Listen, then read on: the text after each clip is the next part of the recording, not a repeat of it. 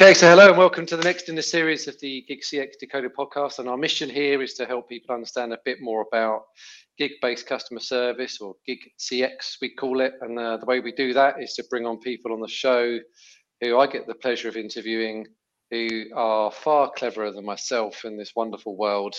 But I'm your host, I'm Chris Dumpleton, uh, Chief Sales Officer here at Goodship Limitless. And uh, today I'm excited to be joined by Aimee Lucas from Moss Adams. Aimee is the director of client experience at Moss Adams, and um, rather than me try and do a you know uh, an attempt at your experience and who you are, can I just I'm just going to hand it straight over to you? Can you tell us who you are and who are Moss Adams and what do you do, all that wonderful stuff? Absolutely, I have been having fun in the customer experience and experience management space for 20 years. Uh, as director of client experience at Moss Adams, we're a professional services firm. So the, the really exciting world of tax and accounting and mm. consulting services to businesses and individuals. Um, but like any other industry, the opportunity here to think about how we use our client feedback, how we design our roles and our processes to deliver our services, and how we full, you know foster that that culture of client centricity and innovation to make sure we're delivering experiences to our clients that make them want to keep using us tell others about us um, and and drive business outcomes for us and you know leading up to that i've spent spent time on both sides of the table once i, I found this space I, I started as a cx program leader at um, another firm that didn't have anything let's figure it out and built it from there um, then switched to, to the, the consulting and advisory and, and hmm. research side of the table with Temkin Group and XM Institute. And then more recently came back to this side of the table, leading CX teams, um, and just love love both sides and love B2B um, in the mm-hmm. intersection where customers and employees come together because it really helps drive home why this this term or, or world of experience management I think is so important because we've got to be connected it's a collective effort and you can't really think of of one without the other if if you really want to drive that kind of success that the customer experience customer service experience management can bring um, to an organization well that's some intro so you so when you're when you're like a, you're at a dinner party and people say so what do you do i mean I, I, appreciate it's probably not that long but when you when you say you're in the world of sort of tax and accountancy yeah. and management stuff and that but I mean, you, have done a great job of bringing that to life. I'm, I'm already excited. Well, and I, I tend to not worry about the what kind of business the company does, but more, I, you know, I help my company get feedback from its customers, just like you get surveys mm-hmm. in your mm-hmm. inbox, which everybody can relate to, mm. or they, you know, they get a text, they get a email, they want feedback, you know, two seconds after they bought something online. And so people relate to that and then i say my job is to actually make the companies use that feedback my company use that feedback to make the experience better the next time and and that always leads to a conversation of i always wonder if anybody ever looks at my feedback and right. off we go well i've got um i'm going to come back i've got a question i'm going to come back to you but firstly yeah. you, you've um you've introduced me to a new concept here which is experience management and or XM, as I think you referred mm-hmm. to it. Can you just expand a bit, a bit around that for the listeners? Yeah, and so the you know the definition that that we used in in my old firm um, at XM Institute and how we talk about it is is really it's a discipline about mm-hmm. how we use both experience data, that data that tells us how people are feeling, their perceptions, their attitudes, and operational data, the data that companies have about stuff that's happening, whether that's the number of calls into a contact center, mm-hmm. the number of training programs an employee has taken. And it, it brings that together to help organizations really build a habit around being thoughtful about the experiences they're delivering and drive that thoughtfulness into their decision making and their business processes. And what I love about XM is it widens the aperture and thinks about customer, employee, product, and brand experiences. Each of them have their own place, but they're mm. also very, very connected.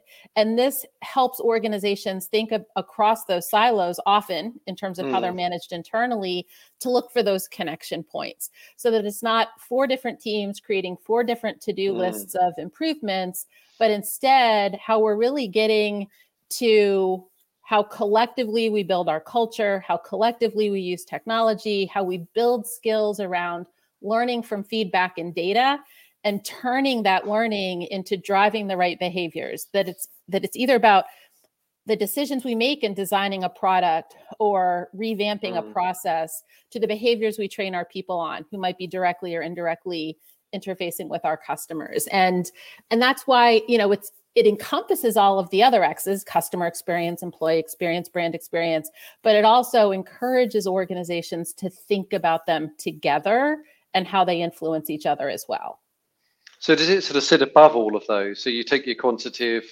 and some of your qualitative errors and you, you bring it together into like a single score a single view? How does it work? I mean there's certainly some organizations that have done that. And there's pros and cons to sort of collectively coming up to an xm single xm score mm. um, that that start within those individual programs. But to me it's more about the thoughtfulness of the people and teams and the leaders of the organization being purposeful about how they structure themselves to design and deliver from the inside out using those insights that are coming from the outside in.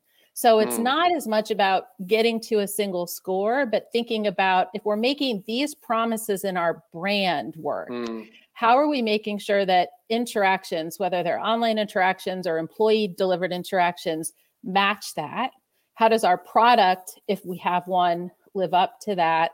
And then what do we be, need to be doing for our employees to make sure that they feel they're also getting good promises from the organization and we're following through on on creating a place that they want to be a part of and stay and help deliver on those business and brand objectives that the the organization has set for itself.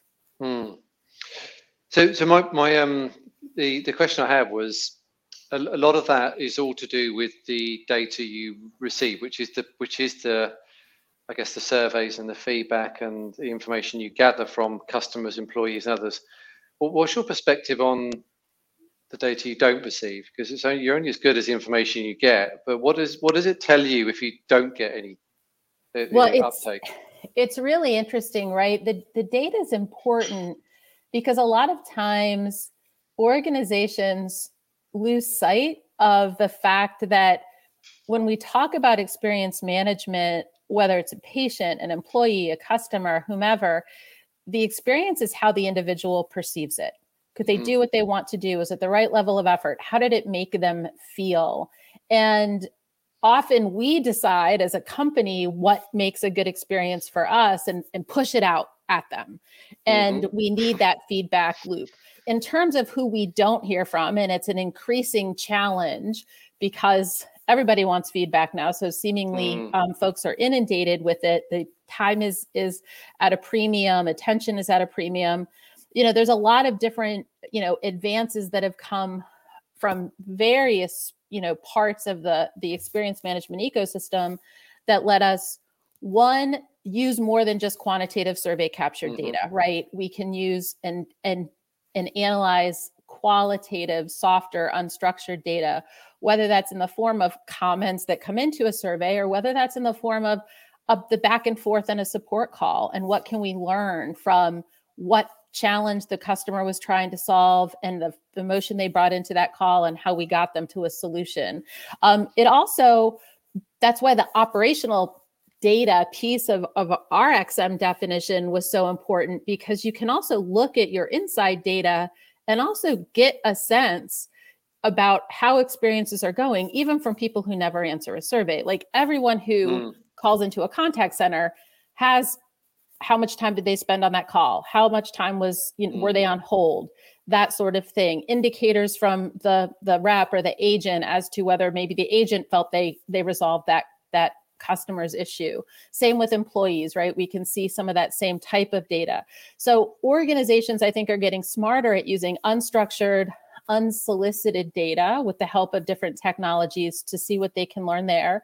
They're using operational data differently to try to see what are the signals that are telling us that an experience has likely gone off track. Let us get ahead of it, even without hard data from customers. Mm. And then they're tapping into they're in, in in terms of let's say learning about customers a lot of times they're also seeking feedback through their employees mm. what hmm. are you hearing what are you seeing what are you observing what gets in the way of you doing your job in a way that we're asking you to to serve the customer the way we're asking mm. you to it's a little bit harder trying to learn about the employee that way but we certainly see that voice of customer through employee you know being more and more a part of how organizations try to learn in the absence of formal feedback coming back in through customers.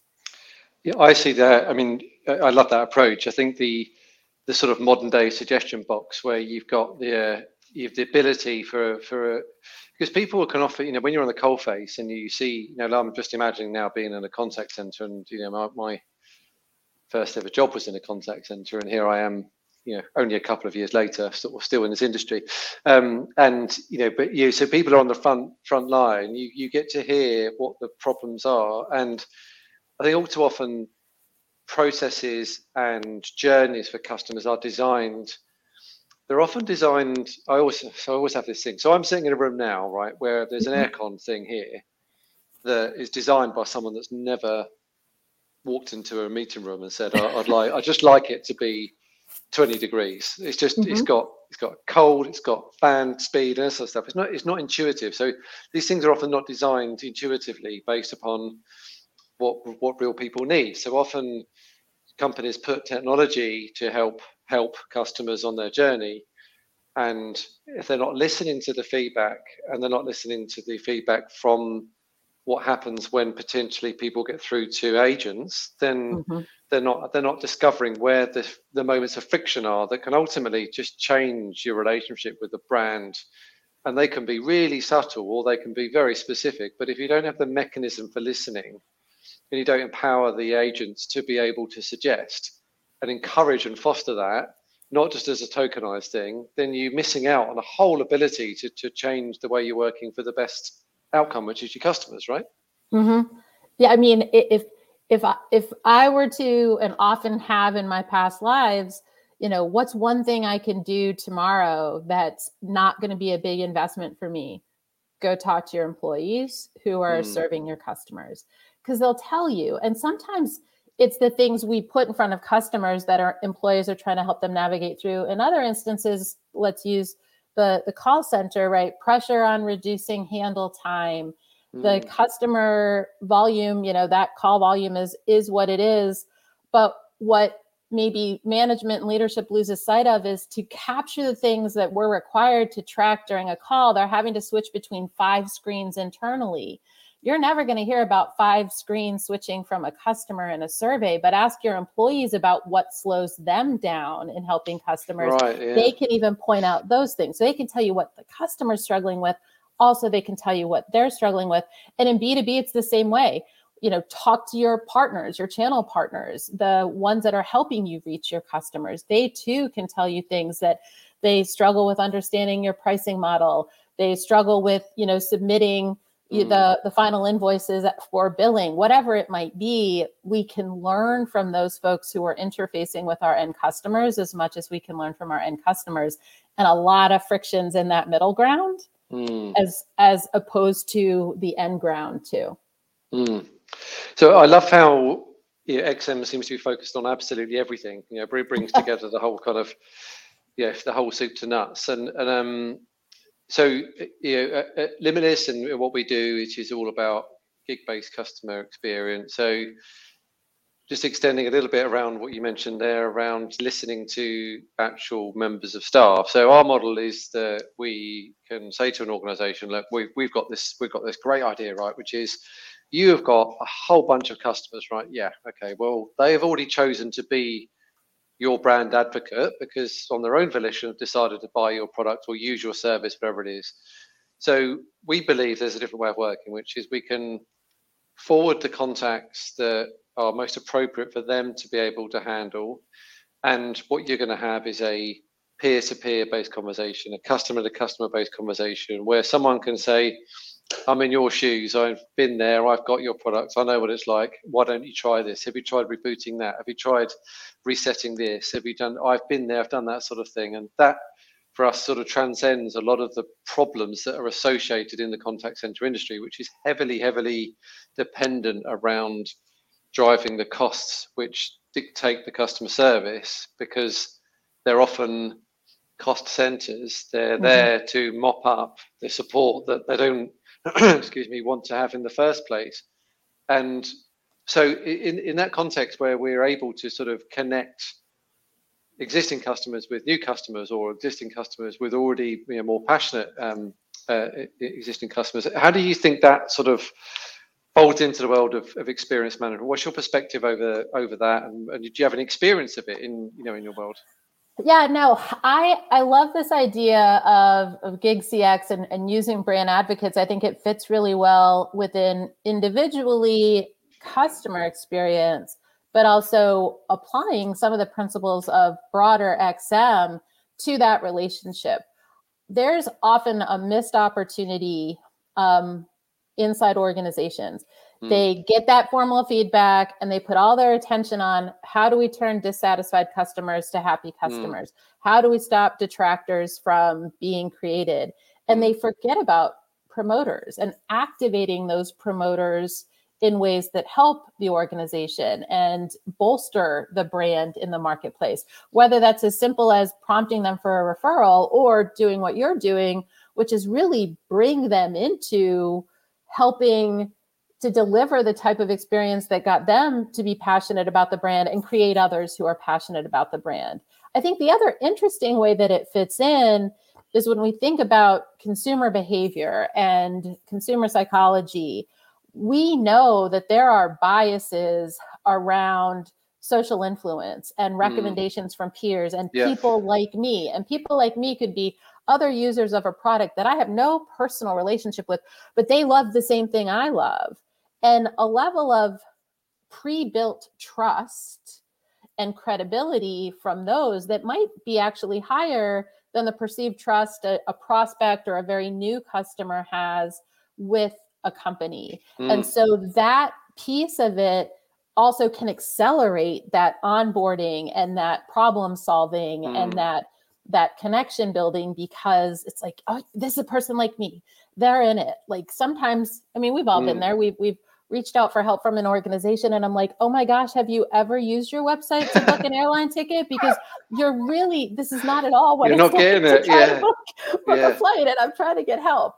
So you know so I, I i love the idea and and and where it comes into play it sort of draws on some research that that i did a number of years ago on what we called tethered employees mm. and these are really it was about how we look at individuals who are representing the brand they're playing a critical role in delivering some part of the experience but they're actually not a direct employee of the of the the mm-hmm. company at that time it was all you know often and in that research we looked a lot at, at outsourcing organizations and at you know companies like uber and doordash and the like at the time who were using folks who were sort of in and out but were mm. representing key parts of the customer journey and i think in in this world of using brand advocates to deliver experience we can tap into some of the same things that make a tethered employee experience successful in delivering it, right? We've got to think about, and XM comes into play in using some discipline in terms of how does that organ, you know, originating company build its connection with those customers who are now its representatives? How does that original company or the, the primary company still forge a bond with its end customers? Mm. Um, and how do how do they now sort of treat those advocates in that middle ground as both employees, getting them equipped to be successful, informed, aligned, all of those things, while while not being too heavy-handed, mm. um, so that that they can have confidence that those those folks are going to represent the the brand in the way that they want and and give help. And then I think to what we were talking about before, those same folks in the middle can be a valuable um, learning mechanism for the company because they too can be like, well, here's the workaround I'm telling mm. people about because we really can't, there's not an easy way to do this in your product, but here's the workaround. Now, can you mm. figure out how to get rid of the workaround so we can just do it this way? Mm-hmm. So it, I mean, there's just, there's a ton of benefit there, but I think just like smart organizations have to be thoughtful about engaging those more traditional outsourced um, tethered employees they want to make sure that they're not taking this population for granted and they're equipping them to be successful they're incentivizing recognizing rewarding them the right ways um, so that it's as good an experience being a representative of the company as they had being a customer of the company mm. that brought them to this point of wanting to be that sort of very active advocate with others. You've given me a great idea, actually, and one I'm going to take internally, which is you mentioned before around listening to those. Yeah, I think you, you talked about NPS, but you know, people that are promote actively promoting mm-hmm. a brand they, they are the uh, they are the absolute hotbed of where where the invite should be to become brand ambassadors. I need to I need to double check that's what we're doing in the background. I'm pretty sure we are, but um, so the the I mean the thing I always find I say amusing, but you know observational more than anything else is that because of the pressures around costs associated with customer service, the the BPOs or the tethered you know employees yep. that I, I I always humor myself about how many of those are actually customers of the brand. You know, if you if you walk into a BPO and go, right, everyone stop what you're doing here. Who here has actually got this product or brand yeah. or that stuff? I wonder how many would actually say yes. How many would say, I, I've got something, but it's a competitor's, or I just don't even have anything at all. And it's just like the the because of the structure of the the way that the, the financial aspects need to work in cost centers it's just it's often about body shops and bringing mm-hmm. people in and and finding them training them and retaining them. And then attrition kicks in and you're on this constant conveyor belt. And throughout all that time you you lose the the mainstay of people that can deliver the experiences that hopefully will then reinforce the brand. So and, and I think yeah, COVID has sped up a whole change in the way of working. It's sped up people's expectations about, um, or, or it's, it's, challenged them about how they can work. Mm-hmm. Um, I, you know, I always think about my, uh, you know, my daughter when she hits, you know, working age, and she, I'll say, you know, so dear, daddy used to, I used to go into an office every, like I used to sit at a desk for sort of nine, ten hours a day and she'd be like, why would you do that? It's just madness. It's like this this sort of generational shift has sped up with the those entering the work age now, even alone yep. nine years time, and my daughter will, is why do you need to work in that structured way? Why can't you just, you know, and and I think what technology has done is enabled us to rather than before where you used to go, no, we've got to go and grab the people and then we've got to bring them to work is now we can federate the work out to the people wherever they may be, and they get the choice about how they yep. how they work to do that. And and everything that we've seen shows that delivers a better outcome, not just from the customer side, but how they're how they're engaged as well. So, well, we, I mean, it sounds like we're all, we're all saying the same thing, which is which is um which is fantastic. How do how would you employ um, an experience management approach within a crowd of uh, brand advocates. How would you how would you view that? I, I, think it comes back to one of the words in the definition, which is discipline. Um, right? We want to be thinking of how do we, you know, bring to them the information they need so that they can demonstrate the types of behaviors we know will create more customers yeah. like them, right? So we've got to inform them. We've got to empower and share information maybe even to the point of, of sharing whatever feedback we might be gathering. We've got to involve them in how issues are managed, things are escalated, give them previews of upcoming launches, right? They're just such a great place mm. to help you prepare for how to bring something to market. You, you've got to instruct them, right? They got to learn and, and be ready and, and prepared to, to deal with the right things that are, are funneled their way. And like I said before, how do we celebrate them? How do we reward, we recognize them so that that XM approach really then is is saying, how do we kind of build a culture around them with the same things we we use with employees, but targeted mm. at this group? So there's there's a little bit of upfront effort and probably upfront investment to do that, but in the long run, as we see generally speaking, although it's it's still one of the leading challenges of, of, of CX of leaders out there is like proving the ROI, but but there's there's enough data out there that tells us if if we do those things well um, and are thoughtful of, of being ready from the inside out, we can deliver the type of experiences that bring returns to us as an organization. And and you know candidly you'd want to do that because you know a poor gig cx experience not only risks the end customer who's reaching out for help or guidance or point in the mm. right direction but potentially could alienate the advocate mm. and so i i i think it's not something to be taken lightly and so guiding those organizations as they move into delivering experiences this way i think is really important. But i'm also i'll be totally candid biased because that intersection of employee slash customer and how are we taking care of whoever it is that's delivering the experience is, is really like why i love this space and have stayed in it so long. So i think that's just the thing to be mindful of. There's massive power in activating your advocates mm. but you also could easily alienate them if you you know lose sight of of what and why you went down this path in the first place and you're not carefully you know as we were talking about offline tending mm. the house plants as they grow and flourish they could very quickly get stuck in a dusty corner and suddenly like they're out looking for some other house to live in because they're not getting the care and feeding they need from us so you know i i think i just I, I think there's really great opportunity but i think it's it's not advocating responsibility uh, right? If you're going to use your advocates i think mm. there's still a level of commitment those companies want to make sure they're they're prepared to make so that those advocates really are are you know flourishing in the in what we're asking them to do.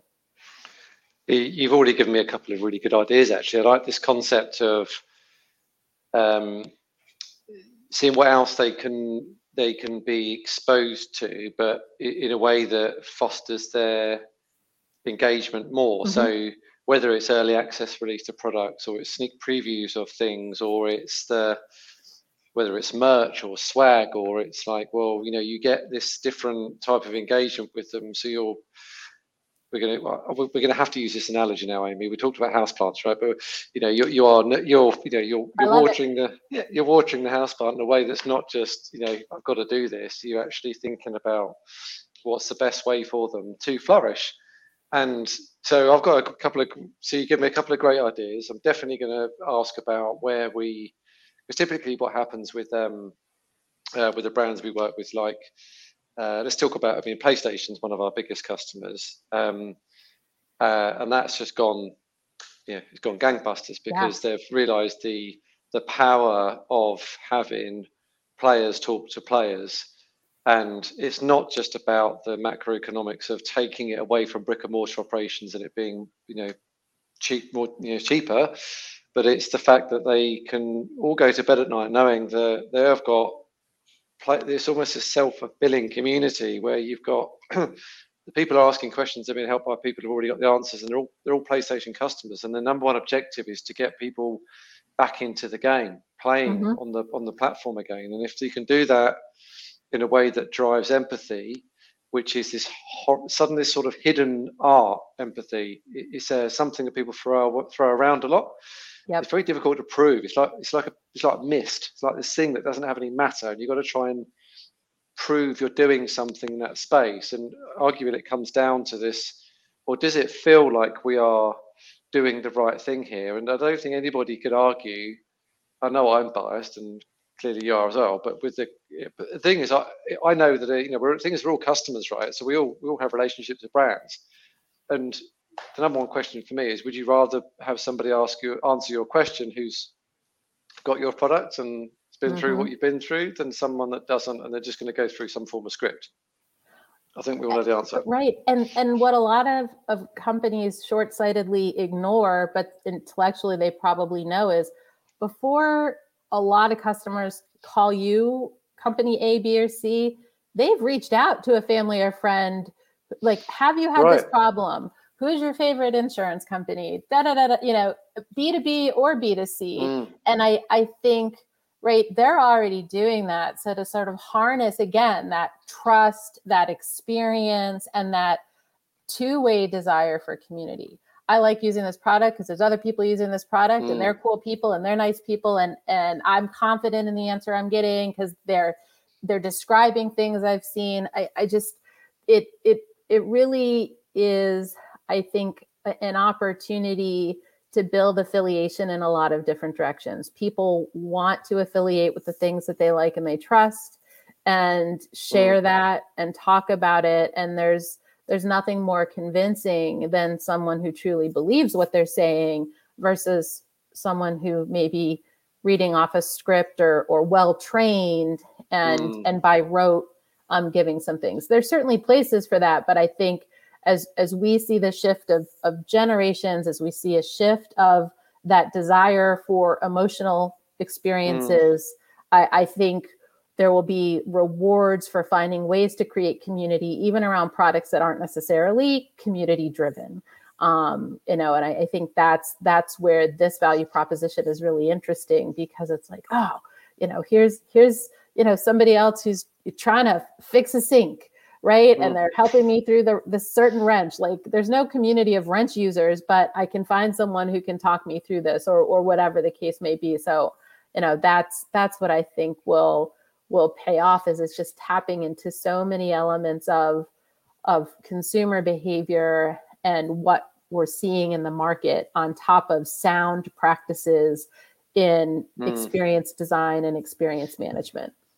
I couldn't agree more. Uh, and uh, i think one of the things I think that's sort of fueled the interest in this area. I mean, yeah, economics aside, but it's it's to do with the the genuinism of conversations because the, the world is awash with fake reviews or influencers that are mm-hmm. just there to you know uh, and uh, everyone's sort of like you know is this real is this real do i cannot believe this person it comes down to trust and believability and and if anything's disingenuous or it appears like it's some form of referral program or some sort of affiliation or whatever it might be, people yep. can, most people can smell it a mile off, and and you just don't feel like you're having a human experience. You feel like you're you're just being sold to or just being marketed to, whatever it might be.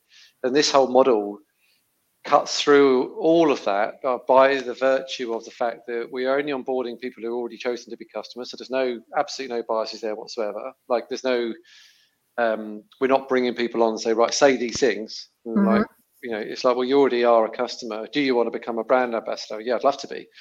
Uh, okay, well, look, all you got to do is come on here and show us you can handle these types of questions and how would you and pass the test in order to become a, a brand ambassador. And then you're free to go and you're free to come on the platform. You're free to help answer other customer inquiries. Here's a knowledge base to help people and that stuff. And we know from the insights that we get from the interactions that it's those sound bites that you mentioned at the start and it's the surveys that we get which is that it was you know, it's so nice to talk to somebody who I believed. It's so nice to get some real feedback, and it was so nice to hear about this workaround from someone that's been in my mm-hmm. been in my shoes. And in this world where uh, companies are switching business models largely to subscription-based services, and a lot of those subscription-based services are pursue pay as you go, but they're not you know year long contracts anymore. Yep.